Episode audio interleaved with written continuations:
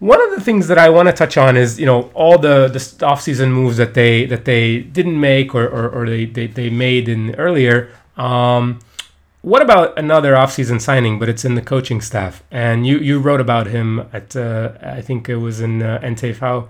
Uh, is Hansi Flick. Um, you know, for, for people that don't know, he's the uh, guy who was at Hoffenheim uh, in the 2000s, and then he's obviously best known for uh, being at the DFB, the, the, national team, as sort of the, the right hand man to Joachim Löw.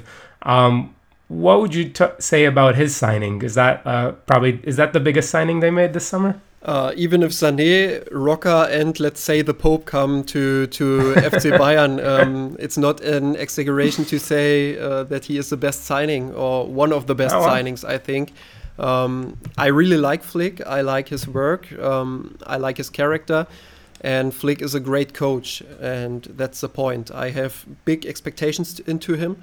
Um, I hope that he can support Kovac and uh, that he can help uh, to fix some tactical problems from from last season. So, um, yeah, the preseason showed some some good things. Um, we don't have to we don't uh, have to yeah overrate this, but uh, I really have. What are some of the things that you think he has to he's he can help with? Because you were talking about tactical problems. Let's let's like what do you think? Because he's known for like set pieces, right? He's known for. I mean, we saw the pictures of you know his, he's cutting up the pitch like uh, Tuchel and Guardiola in the you know positional play. Like, what are some of the things that he, you think he can he can fix? Um, yeah, so he's not only only uh, mentioned for that. I think he is a good expert in in terms of tactics. So Bayern mm-hmm. had um, yeah a big problem in in the center of the pitch. So um, they they attacked much over the wings. Um, the build up was early on the wings, so the result in the end uh, in the final third was um, yeah, many, many, many, many crosses. So uh, and many senseless crosses. So this is yeah. not enough to beat teams like Ajax or Liverpool. And you you saw it against Liverpool. I think Lewandowski only had one or zero shots. So. Um, this is not enough. You have to bring your striker into the game, and then you can score goals. So, and you need to score goals to to uh, win against every team. So um, yeah, I hope that Flick can fix uh, some of these problems. Um, I heard about um, yeah uh, an, an, exercise in training where um, yeah where Flick or Kovac I don't know um, edita- edited um, the pitch so it was in hexagon yeah. they they cutted the the corners so mm-hmm. the players wasn't able to play on the wings um, they was forced right. they were forced uh, to to play through the center and um, yeah that helps very much i think um, they are more under pressure because um, the pitch is smaller and also um, they play more vertical and more d- uh, diagonal. Is it diagonal in English? Yeah, diagonal. Yeah. yeah. So mm-hmm. um, yeah, and it helps. I think, uh, especially in the USA and now against uh, Fenerbahce. Uh, we saw some good things, some good combinations, and Bayern played more through the middle. And maybe it's a flick effect, um, and even if not, it's just a good thing happened to Bayern in the preseason.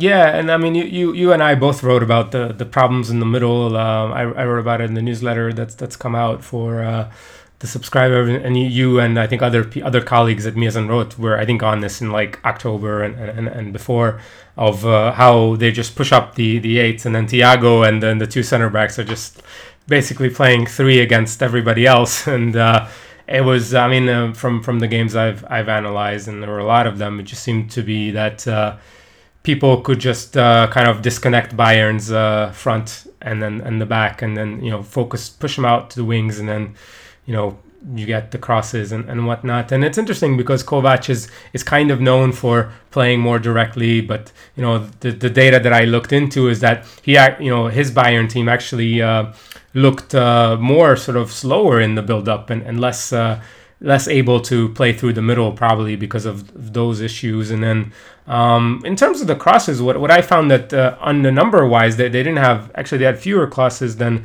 than before. Um, but but not not by a significant amount. But but I think it, it's probably um, what what you said, and I think um, uh, other people like the Rasenfunk uh, Genetz and Max-Jacob Ost, he always talks about the the flanken, the the crosses. He's got the the counter, and, and I, I do that sometimes. So it's definitely a problem. Um, one thing I want to ask you about Hansi Flick, and do you think that he could ever like become sort of a, a problem, or in that way that you know um, you bring him as an assistant to Kovac, but is there like maybe he would want more than that, or do you think Kovac uh, can see him as a threat? I don't think so because uh, Hansi Flick is someone who likes to to be in the shadow. To be so in the background. Uh-huh. He yeah. liked uh, the work in the background, and also both uh, are very familiar to uh, to each other. Um, yeah. Flick was was the wish of Kovac, so um, mm. they are on on a personal level. Um, they are good to each other and yeah, that's why I don't think that that there is any problem. But um, if really the case is coming that uh, Kovac needs to leave FC Bayern, um, it's maybe an option for two or three games uh, that Flick um, mm -hmm. is in Germany. We say Interimslösung. Um, mm -hmm. Yeah, yeah interim interim solution. Yeah, that yeah. he is uh, mm -hmm. overtaking uh, for two or three three games, but um, I don't think there there will be any problem.